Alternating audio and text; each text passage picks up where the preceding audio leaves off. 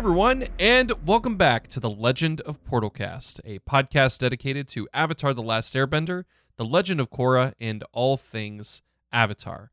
I'm Collin, your main host, and tonight I am joined again by Kevin. Welcome back. Thanks for having me again, Kyle. All right. So, folks, we told you, and here we are. We are returning with our Legend of Korra discussion, and we are continuing today from Book 2, Episode 12 Harmonic Convergence. So, as we kind of left off last time, things were getting pretty dire for Korra and the crew. Jinora's spirit is still trapped in the spirit world. They whisked away her body to the South Pole using one of Varrick's ships. And now uh, they are seeing what they can do to stop harmonic convergence from happening. Now, thanks to some of the resources that they have, which, even though are great, are still pretty limited. The crew is going in clearly outgunned, outmanned, outnumbered, outplanned. Hamilton's still a thing, guys, right? so, obviously, with this last episode, some of the key things that we left off on is first and foremost, we're getting real close to harmonic convergence. The stakes are at an all time high. Uh, Jinora, we don't even know the fate of her. And on top of all of that, Korra uh, still hasn't been told the truth about what happened between her and Mako. So there's there's that whole thing just like you know marinating in the air, and you know we're, we're gonna get into that because we have a nice little bit that kicks off this episode. Um, so without any further ado, let's go ahead and get into this. Um, actually, sorry, before we get into this, uh, just a quick update. New York Comic Con did come and go, and unfortunately, no news. Uh, we thought that there might be something, but uh, from what we found and all of the tweets and all the initial uh, testimonies from people there, no news. So we just got to keep our fingers crossed. And once we hear something, you'll know you'll hear from us. So now let's dive into this episode. Harmonic Convergence was written by Tim Hedrick and directed by Ian Graham. This is a pretty familiar combo. They've been uh, writing and directing a good chunk of the episodes throughout Korra. Um, and kind of no surprise that they're here for this one as well. Some of the things that we're going to be focusing on in terms of our points of discussion for this episode is Bumi's kind of redemption arc, quote unquote, some complex fight scenes with high stakes and breaking those down, and then the end result in kind of what's to come leading into this end game. So, before we kind of go scene by scene here, without kind of giving too much away, Kevin, initial thoughts when you revisited this episode, um, and kind of how this begins and where your mind was kind of going uh, as it kind of prepared you for this final showdown for the end of book two. Even knowing a final showdown was eventually coming, these were some of my favorite fight scenes and combat scenes. I think especially because it wasn't just bending related though bending was involved. but uh, I, I just I forgot how I, I think the end of this season really made up for a lot of what was going on earlier on in it. Absolutely. I mean, they. I think that there was a lot that they. You know, Susan and I talked about this previously, in the fact that it this season would have benefited greatly from having more time, more episodes, almost like an Avatar season's length. And, you know, one of the most tragic parts that we left off on from last episode was that Tarrlok really just his whole arc between him and his brother it really petered out. It fizzled and we didn't really get a very clean conclusion. Um, and it was it was definitely a little disappointing there were some things that you know it it ended, but you can clearly tell that they ended it so they could get to this main conflict, which still has its great moments, but we still missed out on a lot, I feel. All right. So, first scene, as we open back up, we see uh, Bumi is playing the flute while Kya heals Jinora and Korra goes at some training dummies. Um, so, we are on Varrick's ship and they are headed towards the South Pole. And it, it's very interesting. This uh, episode does has a great use of symbols, and right off the bat, you have Bumi playing this flute, which is going to be a key element of this episode. So we see Korra's letting out some steam. She's getting ready for the fight. And in the midst of all of this, Bolin is getting real with Mako. He's kind of you know, asking when he's going to give the news to Korra about break, them breaking up. And then we get this truly beautiful moment, whereas Mako's hemming and hawing uh, over it. Bolin's just like, you know, someone once told me that breaking up should be like tearing off a blood sucking leech and getting over it. He's just such a quality quality contribution, Bolin. Oh man, you know, Bolin got a lot of he got a lot of crap thrown on him, and he went through some tough times at the beginning of this season, and I feel like this is, you know, I, I feel like this it doesn't get any more like brother uh relationship than this moment right here. that it's just like him ribbing him and razzing him about all of this. You know, and it's as we kind of move on, Mako sees uh, Korra as Bolin is telling him this. We look over and Mako sees Korra decapitate one of these training dummies and like hesitates. And Bolin is just loving it. Uh, so Susan is chiming in here, which is really cool while she's on the road, uh, trying to write in. My my quick one on this, that way I don't steal her thunder, is I felt like this was Nickelodeon trying to get away with like someone like squeezing like two like grapes and and crushing them. Since they couldn't do that, they're like, why don't we just have Korra decapitate some dummies while she's going uh, beast mode on them? Yes, absolutely. I love it. And then uh, I love this from Susan. This was probably my favorite, one of my favorite scenes because I felt like we had some vengeance for Bolin and how he just had his heart ma- massacred early on in season one. Absolutely. Oh my goodness. Poor Bolin and you know it's it's just some nice like comedic relief going into this. And you know then we see Bumi go on about his uh, wild adventures and how they need strategy and is very like in it. And tenzin is just not having it. Um he is like you can tell tenzin is just like at an all-time like high for his stress level which is understandable. His daughter is like her spirit is lost in the spirit world, and the very world itself might be over if they don't complete this. And uh, it's a very tense exchange that we'll see uh, even more of kind of going through this episode. I like uh, Susan's contribution. Anyone feel like Bumi spent some time with Uncle Sokka? He, he has chaotic stories, which Sokka did too. I think it's a segue to a character flaw in Tenzin. We just haven't seen him over yet. Overcome oh. yet. Yeah. Absolutely. Ooh, I like that. I, I think it's I think, you know, Bumi really uh, serves as a great foil in this moment, especially because again, it, it is this it's very much uh not taking things, you know, too seriously.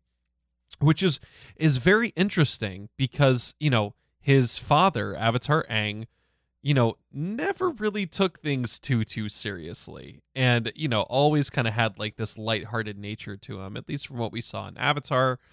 Um, but it, it it's this example, I think, of just the the mounting pressure that's been you know really hoisted upon Tenzin's shoulders as being uh the son of Aang, the like only like airbender uh, besides his children and kind of having to kind of do that. And Susan continued by saying, perhaps this is what keeps him from the spirit world is the inability to relinquish control and accept and listen. Yeah, I think that's a great point actually. I like that. He, he's he's not being present with what's happening. Mm. And that's keeping him out. I, I think it's an interesting theory. Yeah. You know, and it's it's interesting you know, kind of reflecting on this like initial scene here that Bumi is sharing stories like this in the face of imminent doom. And I think that it's also very much a coping mechanism too. I mean, it's just in the face of like really intense, scary situations. Sometimes humor is the outlet for a lot of people. And I think that, you really do see the influence of Uncle Sokka on Boomy in a big way because I think that you know Sokka was able to also help keep it light at times when they needed it too. And then we have Mako choosing not to tell Korra the truth. I, I don't know what what what's your take on this because the more I thought about it, it's one of those things where it's like okay, I understand he he really needs to like you know be honest with Korra, but his reasoning in this moment here is she has a lot on her plate. We have the fate of the world in the balance here. And if I tell her this, is this going to make things better or worse? And I think he thinks it's going to make things worse. That's hard. It's kind of hard because I'm trying to tell if he's trying to play both sides, which, I mean, he's a teenage male, probably. Um, or, or that, yeah, I'm kind of with that, or even thinking that maybe he's he's viewing it as like he actually genuinely, you know, is actually transitioning you know, eventually to the more friend side of thing, which is that he is just genuinely trying to help Avatar Korra. Mm, hmm Yeah, I, I, I mean, there's a lot of we've had it. We've had our, you know, our our hashtag a lot for this season has been hashtag Read the Room Mako, and, um, you know, I I think that this is very much him reading the room. I think at long last because even though I think he needs to, you know, be honest with Korra, it's I, I don't know I don't see how him telling her that is necessarily going to help the situation. Um where I agree. at. And it's but He it- couldn't pick any worse timing if he tried to do that right now. Exactly. Yeah. And I mean it's but it's I think it's the and I think, you know, as we kind of get into the next two seasons, I think it's very much, you know, even though he's making this choice to do this, there are going to be consequences for this. And I think that by him not being honest earlier is just going to make the entire thing that much worse. Um, and I think that as they're kind of approaching this uh, confrontation, that he just sees that, all right, now's not the time. Yeah. He'll win the battle, but he won't win the war. Yes. Mm-hmm. So Asami hears word that there is a distress signal from the southern troops. And we see that the crew finally arrives down there. We see that many of these troops have been injured and that Katara is tending to them. They all go to Katara thinking that she is the only one who can help Jinora. And it's really this uh it's this moment where they are they're at a loss of what to do. And clearly, the Southern Water Tribe has been beaten back. All of these soldiers have been hurt. And it's all as a result, too, with Tarrlok being, you know, defeated. And it, this final assault that they did just being completely thwarted by Unalaq. And Susan brings up a point here where she said, has have no other amazing waterbending healers come forth in so many years. Even okay ones. It's a very good point. Of like, I feel like this was a missed opportunity by the entire water tribe. You know, we talked about this before in our discussion for last episode, in that it was interesting that all of the soldiers that fought alongside Tarrlok during that assault on the Southern Water Tribe to try and take it back, they were all men.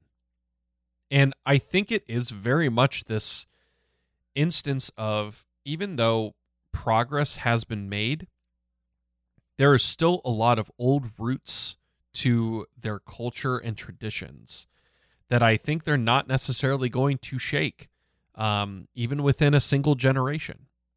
And I think that this is a great example of that, where it's just like, okay, you know, where are where are the healers? You know, and it, it's it's been established in the previous show that it was only the women that could heal, but again, missed opportunity. You could have had like an actual like, you know, maybe like a male healer in this moment, or when the soldiers charged with Tarrlok, you had women fighters, and it's just again, they went just very simple for the purposes of the story, which in one degree you understand, but on the other end, it's again feeling like missed opportunities, which has eh, kind of been the vibe for a lot of book two. I feel like.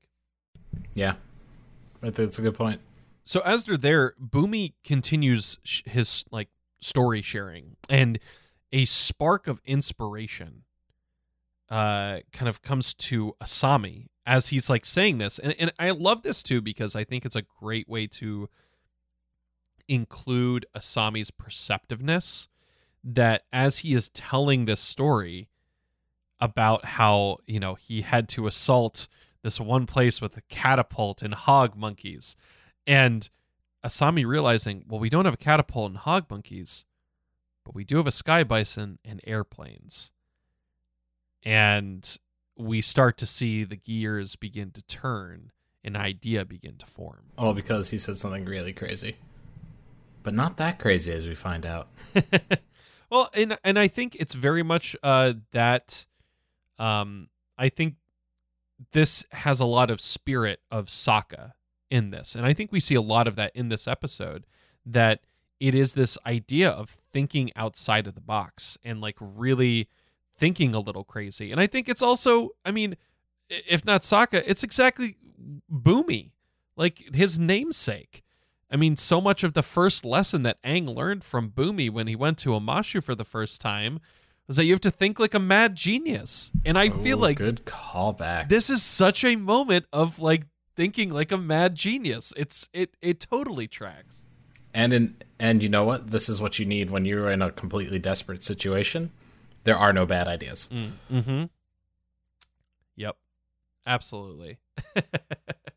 so after we have this scene and the gears are beginning to turn and we think that they're going to have a, uh, a plan at hand, we see a scene with Unalaq and Eska and Desna. And he unveils to them that after today, there will be no water tribes or nations of any sort. A little haunting and some major red flags. Yeah, that's the one. That's the moment where like you're you're laughing along, like yeah, yeah, this will be good. Oh, you're crazy. And Susan made the note from the original series no nation, but Fire Nation. And she says Korra just had to go the complete opposite with no nations, just me, Supreme Chancellor. Wait! it's all circling back to Star Wars. Uh, We just such a. I, I loved her, uh, her. Her commentary in this is fantastic. you know, we just we just hear the echoing voice of Unalaq, uh, you know, being broadcast across the four corners of the world. There will be no nations, only one galactic planet. Oh my god, what a great way to Ah. to link it to this story. So, looking back at these scenes, the situation at hand and the odds that they're up against, I, I think that it's really setting it up for, uh, it's setting up the stakes and it's setting up a really just great scenario of them knowing that, like, okay, we, the cards are fully stacked against us. We have to come up with something. And like you said, at this point, no idea or any idea is at least a good idea moving forward because you have to try everything. And then Unalaq descending farther into madness.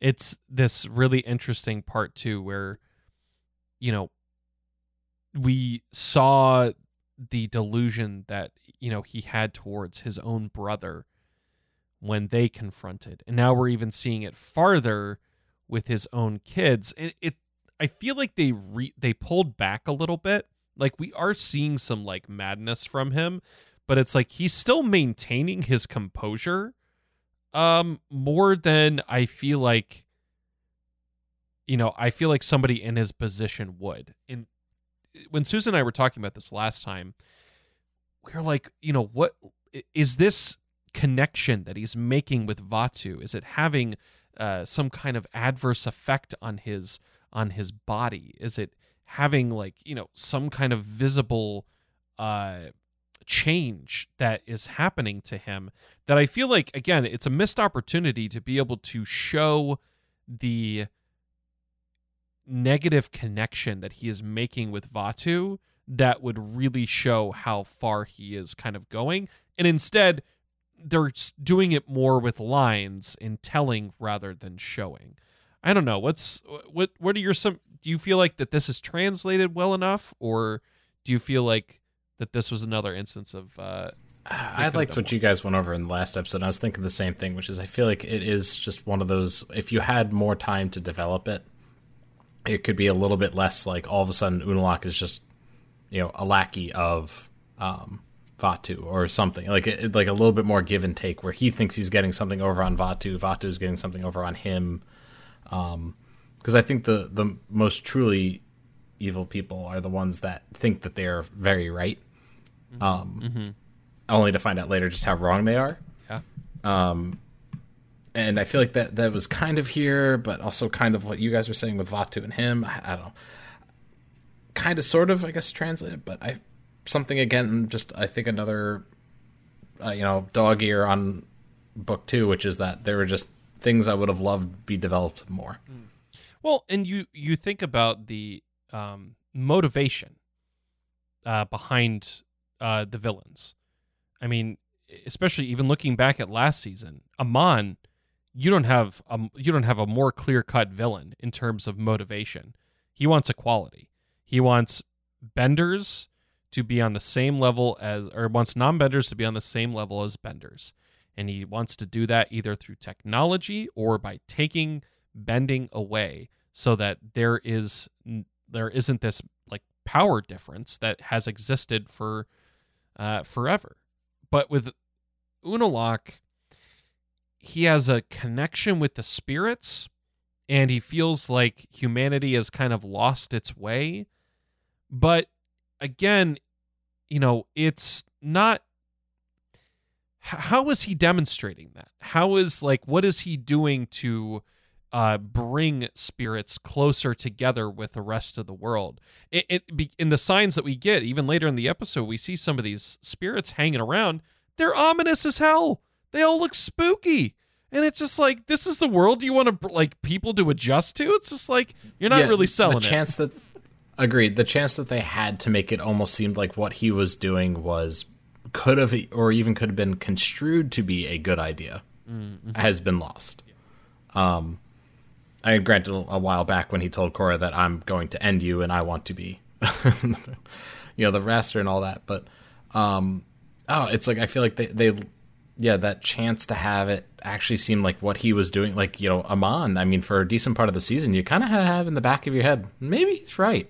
Mm-hmm. Like, Unalaq, like bringing the spirit world and the real world together, like, in some ways seems bad, but you know what? Well, they've had it on the solstice, it's happened before. Um, and now you have the avatar back, so should be able to keep balance. Like, this could be a good idea. Um, but that was like completely trashed pretty early on in the season, and he became just a villain villain, like no redeeming quality. Yeah. I mean, he became the villain in Varrick's Mover. I mean, like that's that's like the irony of this season is that they made him. Oh, you're deep. And Varrick's Mover is like he became this just like ah yes, my doomsday machine will be able to end the world and da, da, da. it's just like reverse the magnetic poles and it's like it's so silly, but it's like that's kind of what he is because we're not seeing like the benefit of what he's doing and a lot of it is because the forces that he's dealing with. And again i think you show this. What is the connection between him and Vaatu? Does like is does he need to like recharge with Vaatu or go to the spirit world? What happens to him when he's too far away from it? Maybe he has a dependency on the spirit world. Maybe when he's around certain spirits, they're calm, but then when he's like not around to be able to reel them in, they're becoming like more menacing and they're becoming more violent. And how do people react to that? How does like the people on his side, how do the Northern Water Tribe soldiers like react to that? And we get one line later in this episode where a soldier kind of makes a comment and it's kind of more used for comedic effect than it is for any kind of sincere commentary. Um, so, you know, I, and I don't want to get too lost in this, but again, it, it really is. I think we need to examine why that not only for us but for many other people why book 2 does have this feeling of why it doesn't feel right at times and why Unalaq is I think by and large considered to be one of the weakest villains out of both series. And I think this is a lot of what it is. So, moving forward, the crew makes their way by air and we see that you know eh, they think that you know he's not going to see this coming. Well cut to he saw this coming. And i it gets us into oh tropes i know but, but you know what? It gets us into what an incredible sequence uh this is. This fight is absolutely incredible it's so cool. Oh no, I was gonna say yeah. Susan might as well have just said my line, which is uh, love World War II movies with air dogfights. So naturally, this is one of my favorites from book two. Hell and I'm yeah. with her. That was my comment at the start of this episode. Is I'm like, nope, this was so freaking cool. Mm-hmm. Yeah, and we get to see this sequence of as the lone airplane flies ahead, uh, his forces try and fend them off, and we get to see just an incredible mix of Asami flying this plane, dodging shots, weaving through the air, buzzing the ground, while we have Mako and Bolin who are on the sides of the wings. They're making these barrages against the camp. Mako is firing firebolts, and Bolin using the detonating remote bombs from Varrick to take out some of the other fighters on the ground. We see him using the earth, like, uh, you know, these bombs attached to pieces of earth as he's able to just, like, you know, freaking GoldenEye style, like, you know, remote bombs, proximity mines, remote mines. Oh, what a call. He's just throwing them like whoopsh, whoopsh, whoopsh. oh, that, I just love that reference. Oh god, that was so much of childhood coming back. Um, oh, but I'm so with. I mean, this is what I loved of Korra mm-hmm. is the mix of technology and bending. Yes, like, and this is it in a dogfight. Hell yes. Mm-hmm. Well, it's just showing again how much combat has evolved. And you do see that it is these really unique situations uh, or these really unique um, ideas put to action. We had Bumi kind of make this suggestion, but 100% you know that Asami was the one that said, All right, I'm flying this plane. Bolin, Mako, we're strapping you to the sides of the wings. Bolin, you're going to throw bombs. Mako, you're going to throw firebolts. Let's go. Let's do this. Because even though we didn't see Asami say that, we all well know know and well that that is where a lot of these ideas are coming from. And we know between the three of them who's running the show. Absolutely, absolutely. We we don't need any more context clues than what we have seen throughout the first two seasons and what we're going to see in the next two. so as the fight continues, we see that Oogi is suddenly locked down by spirits as Tenzin, Kya, and Korra fight them off. And then Bumi just goes flying off with one wrapped in his arms. It's just like, You're coming with me. and they're like, Oh, Bumi. uh, it's this is such a fun episode with it. you know, but it's it's very much also a uh, classic like wartime or fight mechanic where you have the one person who is like uh separated from the rest of the group and you know we don't see what happens to them but we know it's going to come back in some way so it's a nice way to kind of bury this uh this upcoming story that we're going to have and we see them having this success but then the tide of the battle begins to turn as asami's plane is finally hit and my god does it take a long time for them to actually get a hit on Asami. Like her flying in this is just so cool and just so badass. I love it. It just reminded me of uh, what came out on Xbox uh, Game Pass, Crimson Skies. Mm. Like just such crazy stuff going on, and like her plane just like taking everyone out like a tank. Yeah, uh, it was so so much fun. I mean, it just shows you how awesome she is. Absolutely. And the twins, Eska and Desna, are the ones to manage to deal the fatal blow to the plane as Oogi crash lands outside of the portal and Korra and the crew are apprehended. And so their mission, what they thought were going to have the odds against them, they just weren't able to do it. Which again is one of the things that I really love about Legend of Korra is how often they lose. And it's something that really builds um, great tension and ebbs and flows in a story. Um, and I, I really appreciate the fact that they didn't make it. But now it's like, oh, okay. Well, they didn't make it, but there's still there's still someone out there who isn't captured.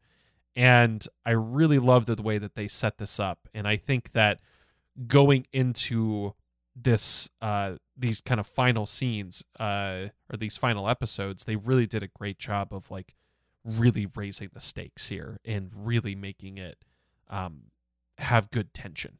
Without trying to jump the shark too much. Like they, they haven't Yes. done anything where you'd be like oh that's crazy. How could this have happened? There was a number of times Aang and the gang were in situations where you're like there's boned.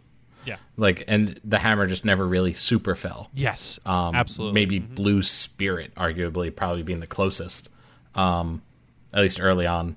And then I guess you know end of season one, but it's still it's like yeah, there were times where it's like that each time they got out yes and they got away. Mm-hmm.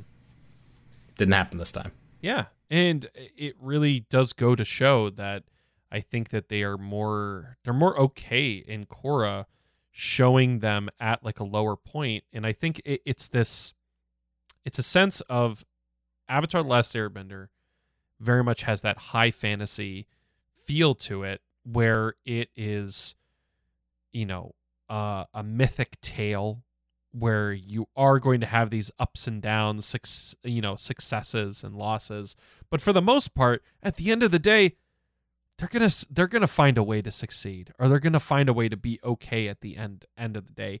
And they really only start to like when they do experience loss, it's in a huge way at the end of book two when Azula takes Ba Sing Se. And I think that that's what makes that episode, Crossroads of Destiny, so potent and so memorable because up to that point, we have seen Aang and the gang just like succeed the entire time. And then they didn't. And I think that's it's the two different techniques where you have like we have in Korra here, where they will uh, you know, constantly be in a situation where either they're not strong enough or they're failing and they just gotta scrape by. They gotta find a way to, you know, rise against the odds. It makes for just really compelling uh characters and stories to see these, you know, these people really struggle and make their way against all these odds versus Aang and the gang you feel comfortable and you feel like everything's always going to be okay until it isn't. And I and I think that that's just such a huge difference between the two series really boiled down in a way. I- really like that uh that in depth look, and I hadn't thought about it until now. Look, if there's any way for me to if there's any excuse for me to go back and talk about Crossroads of Destiny, I always will. As they're apprehended, Unalaq confronts them in very, very typical big bad, you know, evil guy moment. I will tell you my evil plan and what I am going to do. For you are under And my you stay capture. right there while I tell you, and don't go anywhere. Well, and that's the thing, though. They like in this instance, they truly can't do anything. It's not like they are confronting him, and it's like before they're like the fight can even start. It's like, oh no, he's captured them, and as far as he knows, he has won, and he is just gloating now to kind of go over that, and you know, Unalaq confronts them and talks about why he's doing what he's doing, arguing that Wan did nothing but sow chaos by separating the spirits from the rest of the world.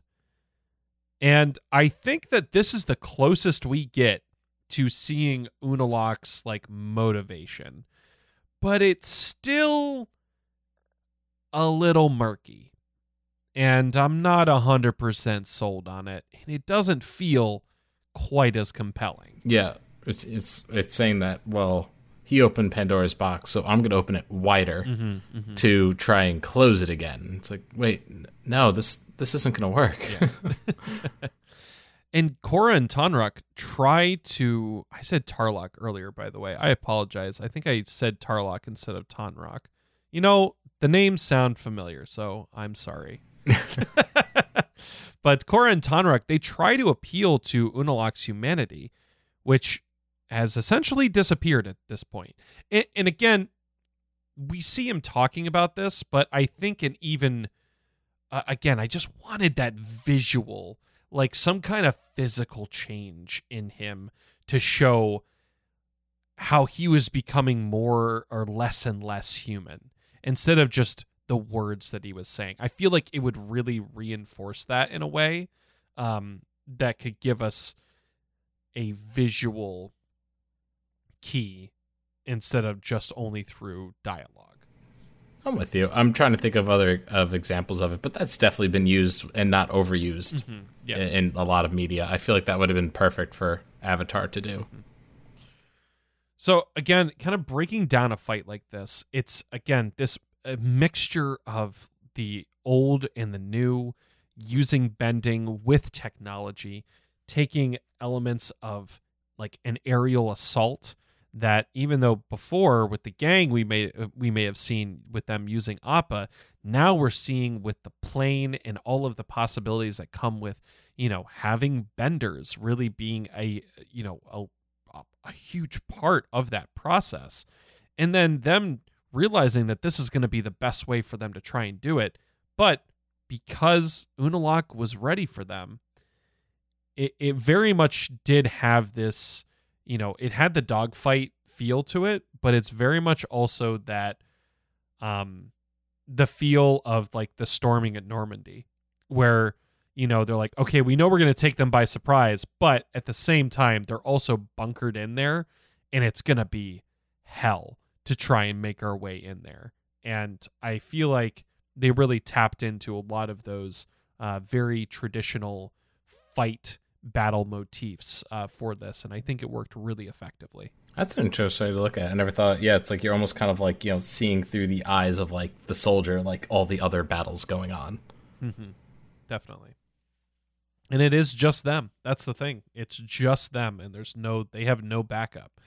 Um, but and to kind of touch on this one last time, you know, with Unalaq, his steadfast belief in the face of Korra and the crew's disbelief, and this sense of just like he, they're they're like telling him like, dude, like this is you're talking about like unending darkness, and it's trying to convince someone that what they're doing is going to doom everyone but seeing someone who is so far gone is a really tough thing i think to to watch and to see a character go through especially when they are apprehended like that because they feel like it's hopeless Very true. And I mean, based on what we know of Unalaq, this seems to have gone from perfectly fine jerk at council meetings to um, like trying to bring unending darkness to the world. Like it wasn't like something where like there was like breadcrumbs of his motives and stuff like that. Like this is kind of also a bit shocking for the audience. I mean, let alone Korra, definitely because like at some point he had to have been human. Like he didn't have this belief, and then he did. Like yeah it, that's and that's the problem that i feel like we're you know again we're really missing out on. And i i think that especially we think back to the uh seeing the story of avatar Wan and the way that he was changed by raava and the way that the people were changed by the spirit. Like i think how cool would it have been if like Unalaq had been affected by Vaatu or by a spirit in a way that one of the like humans were who had been affected by the spirits. The ones that had like they had a spirit jump through them and they had part of them that had like physically changed. And you suddenly have like those people they they they weren't able to you know you know live as Eh, you know in the same way imagine what like unalaq's life would have been is he going to try and twist it and make it seem like this is you know, a good thing or does he hide it and is it revealed in a way? I don't know. So as they're all there, they all think all is lost. But alas, Bumi has survived. Oh, oh, Bumi, Bumi. and we see that he is soon confronted uh, by a spirit, which we see him just like he first tries to punch it and then he throws a knife at it. and then, Which, dude could throw knives. right? Bumi has seen things. Like that was that was awesome. Like and he got him like right just like right in the middle too. And also, without thinking about it, this dude has not. This is not the first time he's done this. Yes. I mean that that's the thing. And I think it's it's really the um it's it's one of the, he is such a great character in the sense that like he's so crazy and so goofy that we think it's like oh he's just silly. But it's like listen we have to remember this was Aang and Katara's first kid and they are teaching him like everything they know. You know that Toph is probably going to teach fundamentals. Sokka's going to teach him fundamentals. Like he's getting trained by some of the best fighters in the world it's like he's gonna have great instincts and great fundamentals. You know he is. And then he just throws us this entire curveball. Yeah, takes out the flute, Bumi. and I, love how he's just like he's like scrambling for something, and he takes out the flute, and he's like, oh, and he's like, oh, and then he begins to play the flute, and the spirit is calmed, and it begins to kind of dance around, and I, I really love that it is. We never know exactly where that flute came from, but it feels like that is very much a part of Aang that was there to help him at that moment. Cause it Spirit whistle. yeah. I mean it, it really it feels like that is very much a it's like a non-violent option and it's what calms the spirit in that moment. And I feel like that was a really cool thread to connect uh with him being Aang's Aang and Katara's kid. So when he does this, the spirit begins to kind of sway a little bit, is grooving from it, and then Naga and Pabu show up. And Bumi's like, all right, we got the crew. Let's do this. We know what we got to do. It's up to us to save the day. I love him. Uh, Leroy. Leroy. but we truly get a Leroy Jenkins moment later in this episode. My God. So we back at the camp, we see that Korra tries to make an appeal to Eska and Desna. And I love that Korra is just like desperately pleading with them. Like you your father is not your father anymore. And just really pleading with them. And even though Desna's resolve seems to be fading as he like ma- he say I mean he says we have to trust our father. He is the wisest man we know. And you, but I love it was such a great use of animation because as he is saying this, you see he is struggling to like say the words and as he's saying it, you can see that the belief is fading in his own eyes. Like and we've seen it progress over the course of this season. And Desna has been the one who has been doubting Unalaq throughout this. And i think it was a very uh poignant choice to have uh you know unalaq really or sorry to have desna like have this moment. But i also thought it was an interesting choice that desna didn't turn in this moment um, I think that it subverted some expectations there because I feel like in other shows you would see somebody like finally Korra gets through to them. No, he's he's he's he's drinking up the flavor aid that that his that his dad is right and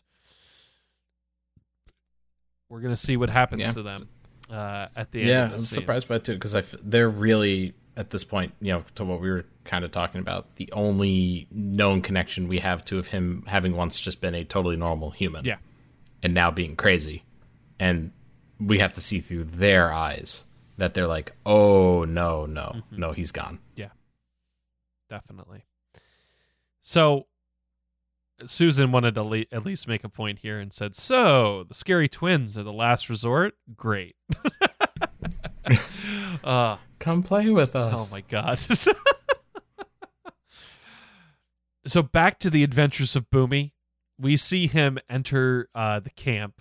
Uh, he, I love this. As like the guard is walking by, you see Bumi is just like plastered up against the wall with and, uh, and Pabu just like trying to hide, and the guard just is like, "Wait a second. and it's such a great like solid snake. This like episode moment. had been so serious. They needed that that that kernel of really fun, and that was fantastic. Uh, and uh, you know, classic infiltration. It's like Scooby Doo. Oh yeah, takes takes the outfit, the guard's outfit, and uh, you know is kind of making his way into camp. And this this gets to the point where I mentioned earlier, where we see a guard who comments as we see all of these spirits hanging around the camp. He's like, man, he goes, if I wanted somebody just hovering over my shoulder the entire time, I would have stayed home, you know, with my mother in law. Which is like, you know, granted, is very funny. like, is a good line, but that's legit the only time we hear any of the normal soldiers talk about the fact that there are all these spooky spirits just hanging around and they think it's okay. like, what? Like how how how good is that paycheck? right? like, what is Unalaq promising you? like, we don't really even get Unalaq, like, you know, quote unquote, preaching to the choir, like, you know, speaking to all of these people. It's just, it's such blind faith and blind following that like we never even see him give direction. Is it do we does he have a second in command that he's given these orders to? Is he like you know does he have some kind of spiritual influence over them? We just don't see how unalaq is convincing these people. He just they're just there because they are part of the northern water tribe and they're going to follow him. And it just again that feels like a missed opportunity and it feels like it falls a little flat comparison, you see some of the like then uh, uh you see some of the non-benders that follow Amon. You see his lieutenant who like is like loyal to him because he truly believes like what Amon is doing and he thinks that it is right. And when he realizes that Amon has like betrayed everything that he stood for, he goes to confront him and Amon shuts him down and uh, again that that was just a great that was a great use of like having the main antagonist the people under him and when you see the people under him or her begin to falter you know that they are at that breaking point and we just didn't get that from Unalaq whatsoever It's a very good point. God, I love the first season. the, the closest that we get it is is with Eska and Desna. But again, it's like it's not it's not quite the same. It's not quite the same. yeah, because Eska and Desna's motivations weren't shared with him. Exactly. Yeah, it's like. Yeah, and that's that's more with you, tied 'cause- with family too, and family's way more complicated on that front too. That's very true. But yeah, I, I like your point, which is that yeah, it's like I feel like the whole first season it was like it, it was just Amon was more at the forefront of a movement versus you know basically what is essentially a lone wolf's you know gambit to cause chaos in the world. Absolutely. So we see uh, that Bumi then infiltrates the camp, and quickly as he goes, he's like, "All right," he goes, "I'm going to take out my flute. I'm going to play this flute. I'm going to get the whole spirit army to like join with me." And instead, it just draws all the spirits to him, and they just like bum rush him. And then just chaos ensues. Bumi runs from them as they go to dive on him.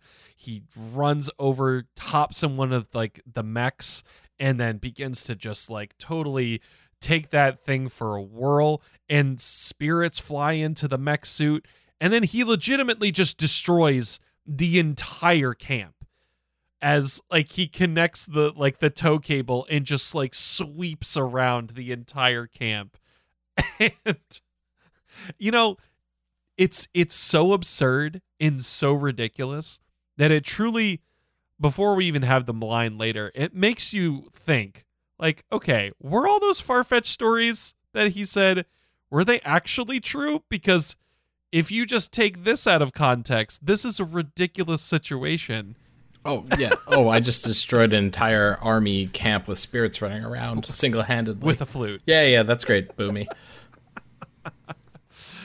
Uh and Susan wanted to make a comment on this point. She said, This is called literally how Bumi saved Tenzin's ass and he needs to listen adventure.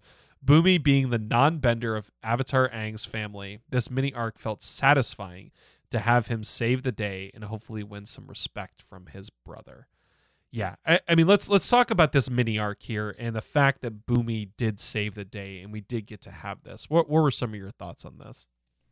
I loved it. I, I'm, I'm very happy that they had this mini arc, especially when they had already planted the seed earlier in the season about like, oh Bumi, you non-bender, go over there. So to have him like actually like just come one kick ass, two come up with crazy ideas that work, um, but also to Susan's point, the fact that like this is like him showing it's like here's how you actually like here's how this problem needs to be solved. Um, I don't know. It, it, felt so cool. I felt like he, he was a perfect character for them to be like, look, see, non benders are pretty awesome. I mean, we also saw Asami just completely whooping ass in a plane before, so mm-hmm, mm-hmm. I, I, feel like this is a very good non bender episode. Definitely.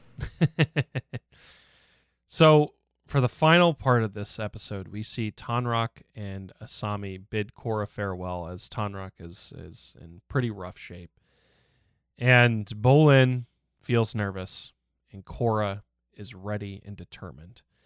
The crew enters the portal as Unalaq charges ahead with the spirits at his side, which are quickly rebuffed by an avatar in state avatar state infused airbending slice. Like this air like this avatar state move that Korra does is just so cool.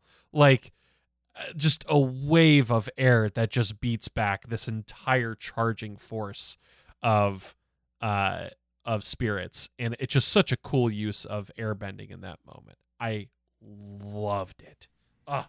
i agree i do like the avatar state bending that we get in this and then we get some great Mako and Bolin fights as they are holding off Unalaq as Korra goes to attempt to close the portal. We see uh, Mako and Bolin doing kind of their brotherly combo, this like kind of back and forth using, you know, the cover from Bolin's Earth followed up with the barrage of Mako's fireballs. And as they are still fending him off, Vaatu's voice echoes, saying, Do you feel it, Raava? It draws closer. And then we see as the planets align, they realize that they're too late. The two beams of energy from the different portals bend and curl together, and then they release a blast of violet energy that goes through this part in the spirit world into the physical world and then across the entire planet. And then Vaatu is released. They lost. Now what? This is why you don't cross streams. yes. they really need the Ghostbusters uh, here. Oh, I feel like it actually like now having thought about it, I'm like, oh my goodness, actually, yeah, I guess with the spirit army, yeah, this kind of works. Um, uh, oof, I guess comes to mind like the you fight all this, you do all this, like you know, fighting through the camp, you fighting, you know, from the plane, you know, fighting Unalaq earlier, and then you know, you have this epic scene with Mako and Bolin, which I would do want to go back to very quickly because I felt like the Blue Spirit episode was like one where it was not forced, but like you know, two people that had never fought together fighting so closely and having such great synergy. Very cool to watch. Maybe a little hard to believe. this is so believable. Yes. Two brothers that have been together forever, you know they know everything about each other. And you know they've done this. Yeah. And they know that the stakes couldn't be higher. So they are just pulling out all the stops and they are just trying their hardest. Serious business Bolin with Mako. It's it's pretty cool. Um, and then after all that, all that, Vaatu's out. Mm-hmm. Mm. Yeah. they they could not have found like a more depressing like way to have an episode end yeah. in a way, which is like well, it's like you. I mean, granted, you know Avatar is going to win in the end. This isn't Game of Thrones, um, but it's just like one of those things where you're just like, well, this is about as deep a hole as you could dig. Yeah. yeah, that's I mean that's like that's definitely the the long and short of it is that they are in the worst possible place that they could be, and now they have to find a way to get out of it. Um, which I think again makes for such a compelling uh, story ahead and how they're going to do that. And that brings us to the end of this episode. Man, we're here. What, what's some? What are some of your just overall thoughts um, and uh, overall favorite moments uh, from this episode, Kevin? I think overall thought, I think we all agree that this was an awesome episode for Bumi. I think it was a, a needed one, mm-hmm. especially after he was kind of getting roughed up by his siblings for being the non-bender. Um, so I think his arc obviously fantastic. Um, the favorite moment I will go back to the I, I, just think bending in the sky with planes and bombs and stuff. I'm like I'm sorry, like there there's been cool mixes of bending and tech. That was the best so far. Um, and otherwise this is uh, yeah, just I think this does set up what I thought to be a you know a good wrap up after the whole season for what it was. Like now, it's like with it hitting the accelerator, it's like all right, this is an appropriate amount of fast for these last couple episodes. Um, so I do feel like this uh, this while obviously the episode ends on an extremely negative note, um, for a fan, I felt like it was a positive. Mm-hmm. Yeah, I, I think that it's uh it really it really does uh get you excited because you're like, what is going to happen next? I truly don't know how they're going to do this, and uh, very much in the same way where you know we we reach those low points. We're not sure how they're gonna how they're gonna get out of it. It makes us really excited to see what they do to get out of it. Um but yeah all right guys. Well that's gonna conclude today's discussion of episode 12 from book 2 of korra harmonic convergence. Um guys thank you so much for tuning in uh, we're excited to be back at Korra here uh, and we got two more episodes for this season. And then uh, we're going to be wrapping that all up, and then we'll be moving on to book three. So, uh, Kevin, thank you again for joining me. Great having you here. Thanks for having me. And thank you to Susan for kind of being around as well. Yes, thank you. um, so, folks, remember you can find us on all the social medias on Twitter at PortalCastPod, on Facebook and Instagram at Legend of Portalcast, and you can also find us on legendofportalcast.com. You can also find and listen to the show on Apple Podcasts, Spotify, Stitcher, and all those listening programs. Tune in, and while you're there, and if you can, leave us a rating or review. It helps other folks find us, and we'd love to hear what you think of the show and what you'd like to hear about next. Additionally, if you want to join the conversation with us, hop on over to our Discord. You'll see a link in the show notes where you can join us We've got all different types of channels to be able to discuss everything from the different seasons to YouTube videos, theory discussion, art, memes. We got it all. So be sure to stop by, and we hope to see you next time. We'll be back, episode 13. Two more to go. And until then, and until next time, let us leave.